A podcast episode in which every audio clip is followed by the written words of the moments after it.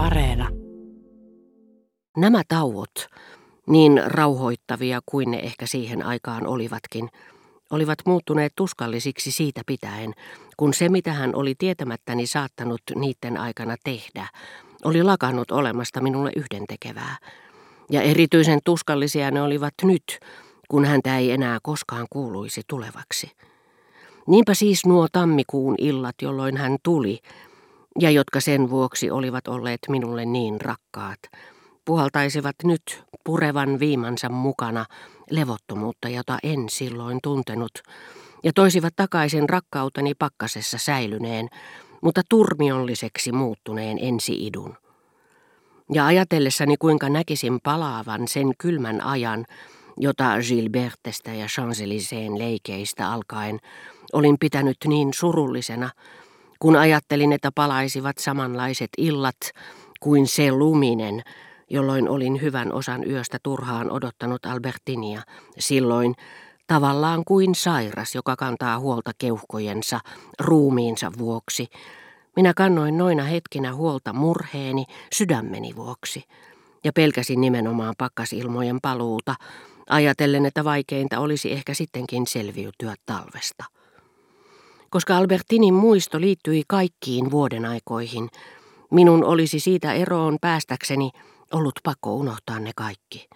Vaikka sitten olisikin pitänyt tutustua niihin uudelleen, kuin halvauskohtauksen koettelema vanhus, joka opettelee taas lukemaan. Minun olisi ollut pakko unohtaa koko maailman kaikkeus. Ajattelin, että vain oma todellinen kuolemani, mutta sehän ei ole mahdollista, voisi tuoda lohdun hänen kuolemansa aiheuttamaan suruun. Mieleeni ei tullut, että omassa kuolemassa ei ole mitään mahdotonta eikä eriskummallista. Se pannaan täytäntöön tietämättämme, tarvittaessa vastoin tahtoamme, joka päivä. Ja lisäksi saisin kärsiä kaikkien sellaisten päivien toistumisesta, joita paitsi luonto, myös sattumanvaraisemmat olosuhteet tai sovinnaisemmat tapahtumat johonkin vuoden aikaan liittävät. Kohta palaisi aika, jolloin olin menneenä kesänä lähtenyt Balbekiin, missä rakkauteni, joka ei vielä erottamattomasti liittynyt mustasukkaisuuteen, eikä kantanut huolta siitä, mihin Albertin päivänsä käytti, tuli kokemaan monen monta kehitysvaihetta. Ja niin perin erilaiseksi rakkaudeksi se loppuaikoina muuttui, että tämä viimeinen vuosi, jonka aikana Albertinin kohtalo alkoi kääntyä ja lopulta pääsi päätökseensä, vaikutti minusta täyteläiseltä, monipuoliselta ja laajalta kuin vuosisata. Sitten seurasi myöhempään vuoden aikaan liittyvä muisto, joskin aikaisemmilta vuosilta, muisto sunnuntaipäivistä, jolloin kaikki olivat koiran ilmasta huolimatta ulkona, ja jolloin iltapäivän onttoudessa tuulen ja sateen kohina olisi muinoin kehottanut minua jäämään neljän seinän sisään filosofoimaan. Miten tuskallista olisikaan nyt nähdä lähestyvän sen hetken, jolloin Albertin odottamatta oli tullut minua tapaamaan, hyväillyt minua ensimmäistä kertaa ja lopettanut kesken kaiken, kun François oli tullut tuomaan lamppua. Tuo aika oli kaksinkertaisesti mennyttä. Olihan Albertin silloin utelias ja minusta kiinnostunut, ja itsellänikin oli helline tunteineni syytä olla toiveikas. Sitten keväisempään aikaan seuraavat nuo ihanat illat, jolloin konttorit ja tyttökoulut kuin kultapölyssä kylpevät kappelit avaavat ovensa ja päästävät katujen koristukseksi puoli jumalattaria, jotka kaltaistensa kanssa jutellessaan sytyttävät meissä halun tutustua heidän mytologiseen elämäänsä. Mutta nuokaan illat eivät muistuttaneet minua enää muusta kuin Albertinin hellyydestä, kun hän siinä vierelläni esti minua lähestymästä muita naisia. Sitä paitsi myös puhtaasti luonnollisten hetkien muistoon liittyisi tästä lähin pakostakin sielullinen maisema, joka tekisi siitä tavallaan ainutlaatuisen.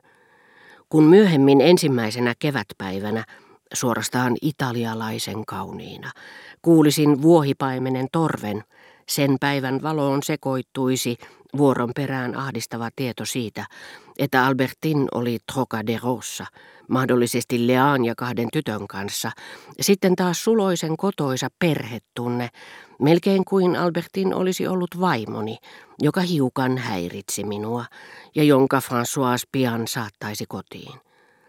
Françoisin puhelinsoitto oli kertonut, että Albertin osoittaisi minulle kunniaa tottelemalla ja palaamalla kotiin Françoisin kanssa, ja olin kuvitellut sen ylpistäneen minut. Olin erehtynyt. Jos tuo kunnianosoitus olikin päihdyttänyt minut, se johtui siitä, että se sai minut tuntemaan, että rakastettuni oli todella minun, että hän eli vain minua varten, ja että hän kaukanakin, ilman että minun tarvitsi huolehtia hänestä, piti minua puolisonaan ja herranaan ja palasi pelkästä vihjeestäni. Näin oli tuo puhelinsoitto osoittautunut hellyyden muruseksi. Se oli tullut kaukaa Trocaderosta, missä oli minua varten onnen lähteitä, lähteitä, jotka suuntasivat minuun tyynnyttäviä hiukkasia, levollista lohtua, ja palauttivat minulle niin suloisen mielen rauhan, ettei minun enää tarvinnut, antautuessani Wagnerin musiikille ilman huolen häivää, kuin odottaa Albertinin varmaa paluuta, hätäilemättä, vailla kärsimättömyyden merkkiäkään, mitä en ollut osannut tunnistaa onneksi. Hänen paluunsa, tottelevaisuutensa, omistamisensa tuottama onni perustui rakkauteen, ei ylpeyteen. Nyt minusta olisi ollut yhden tekevää, vaikka käskettävissäni olisi ollut viisikymmentä naista, jotka olisivat rientäneet kotiin pelkästä vihjeestäni, eivätkä Trocaderosta, vaan Intiasta. Mutta sinä päivänä, kun soitin yksin huoneessani ja tunsin, kuinka Albertin oli tottelevaisesti tulossa, olin hengittänyt kuin tomuhiukkasia auringossa, tuollaista ravintoainetta, jollaiset tekevät sielulle hyvää niin kuin toiset ruumiin terveydelle. Puoli tuntia myöhemmin seurasi Albertinin paluu. Sitten retki Albertinin kanssa, paluu ja retki, joita olin kuvitellut ikävystyttäviksi, koska ne näyttivät mielessäni niin varmoilta, mutta nimenomaan tämän varmuuden ansiosta, siitä pitäen kun François oli soittanut minulle tuovansa hänet kotiin, ne olivat valaneet seuraaviin tunteihin kullan rauhaa, tehneet niistä ikään kuin toisen päivän, joka oli aivan erilainen kuin ensimmäinen, koska sillä oli vallan toisenlainen sielullinen perusta, ja tämä sielullinen perusta teki siitä ainutlaatuisen päivän.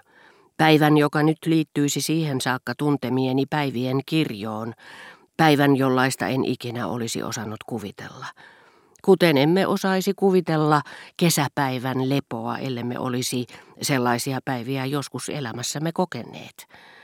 Päivän, jota en voinut varmasti väittää muistavani, sillä tuohon rauhaan liittyi nyt kärsimys, jota en silloin tuntenut.